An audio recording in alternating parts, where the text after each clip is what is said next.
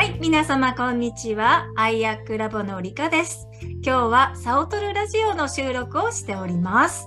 タントリックイルミネーションセットの今日は7本目をご紹介したいと思います。みおさんよろしくお願いします。はい、お願いします。えー、7本目のボトルは69番ですね。これのお名前はサウンディングベル、鳴り響く鐘ということです。色的には上がマゼンタ、うんうん、で下がクリア。うん。やっぱりね、マゼンタっていうと、こう、天からの愛ってね、前回やったのがマゼンタ、マゼンタのボトルでしたけど、はい、今回、なんかこう、やっぱりこう、鳴り響く鐘っていう、こう、天からの何かお知らせみたいな、うん。そういうイメージがありますね。そうですね。でも何にしろこれはクリアが入ってきてしまいますのでね、うんあの下がクリアということはもう潜在意識があのもうこうマゼンタ色にこう言うわけですよね。目覚めろ。目覚めよ、目目覚めよの鐘ですね。そうそう光を当てろと。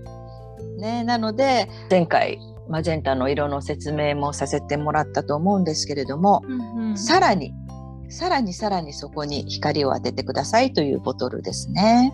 でこれは、えーとまあ、このボトル69番で言いますと人生にバランスを見出すのを助けるボトルになってるんですね。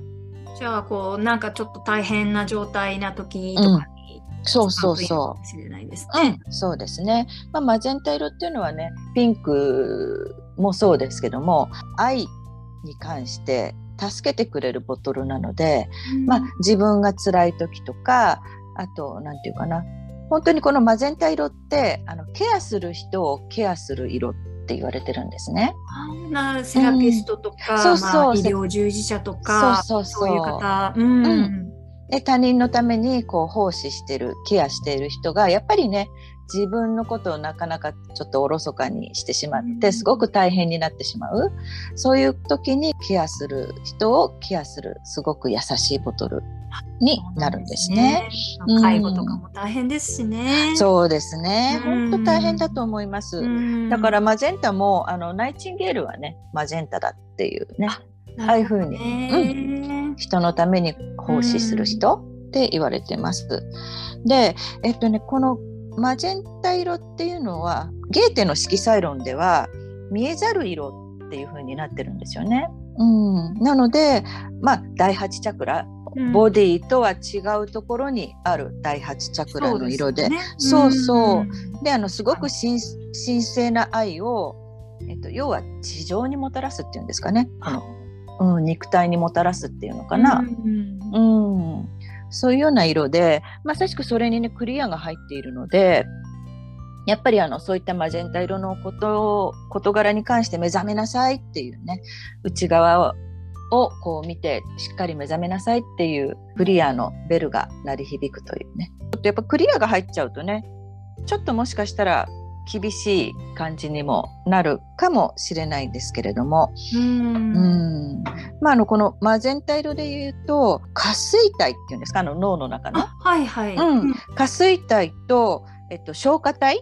その両方をこうバランスさせてホルモン系の全体をこう調整する役割もあるそうなんですよ。なので女性と男性の生殖器のあの、うんうん病気疾患にも役立つヘルプになる色とも言われてるので、なるほどやはりその、うん、両方をバランスさせていくっていうのはねバンセンタの一つの作用でもあると。うんなるほどね。やっぱりねそういうホルモンのあのアンバランスっていうのはね自律神経だけじゃなくてやっぱり感情のアンバランスなんかにもつながるでしょうしね。そうですね。ううんんまあ、この色的に言うとやはりあのケアする人介護士さんとかあとセラピストさんとか、うん、マゼンタを使ってねちょっとバランスを取るっていうこともいいことなのかもしれませんね。そうですうね。ん。ね。知らない間に自分のエネルギー体がすごい傷だらけになってたり。うん。あるでしょうからね。うん。だからそういった意味でも鳴り響くかね、もうそこに目覚めなさいっていうね、うん。あのケアケアして自分の身がボロボロになるだけではなんていうの？ケアは務まらないじゃないですか要は。そうね自分がまずうん健康でしっかりしていないとしっかりしたケアはできないのであのやっぱりそういったところもねちょっとこう、まあ、いろいろな面で内側を見なさい内側の愛の力を見て小さいことにもなんていうかな気づきをもたらすっていうのかなうんうんなるほどね。そんな感じです。はい、ありがとうございました。はいではありがとうございます。よろしくお願いします。はいお願いします。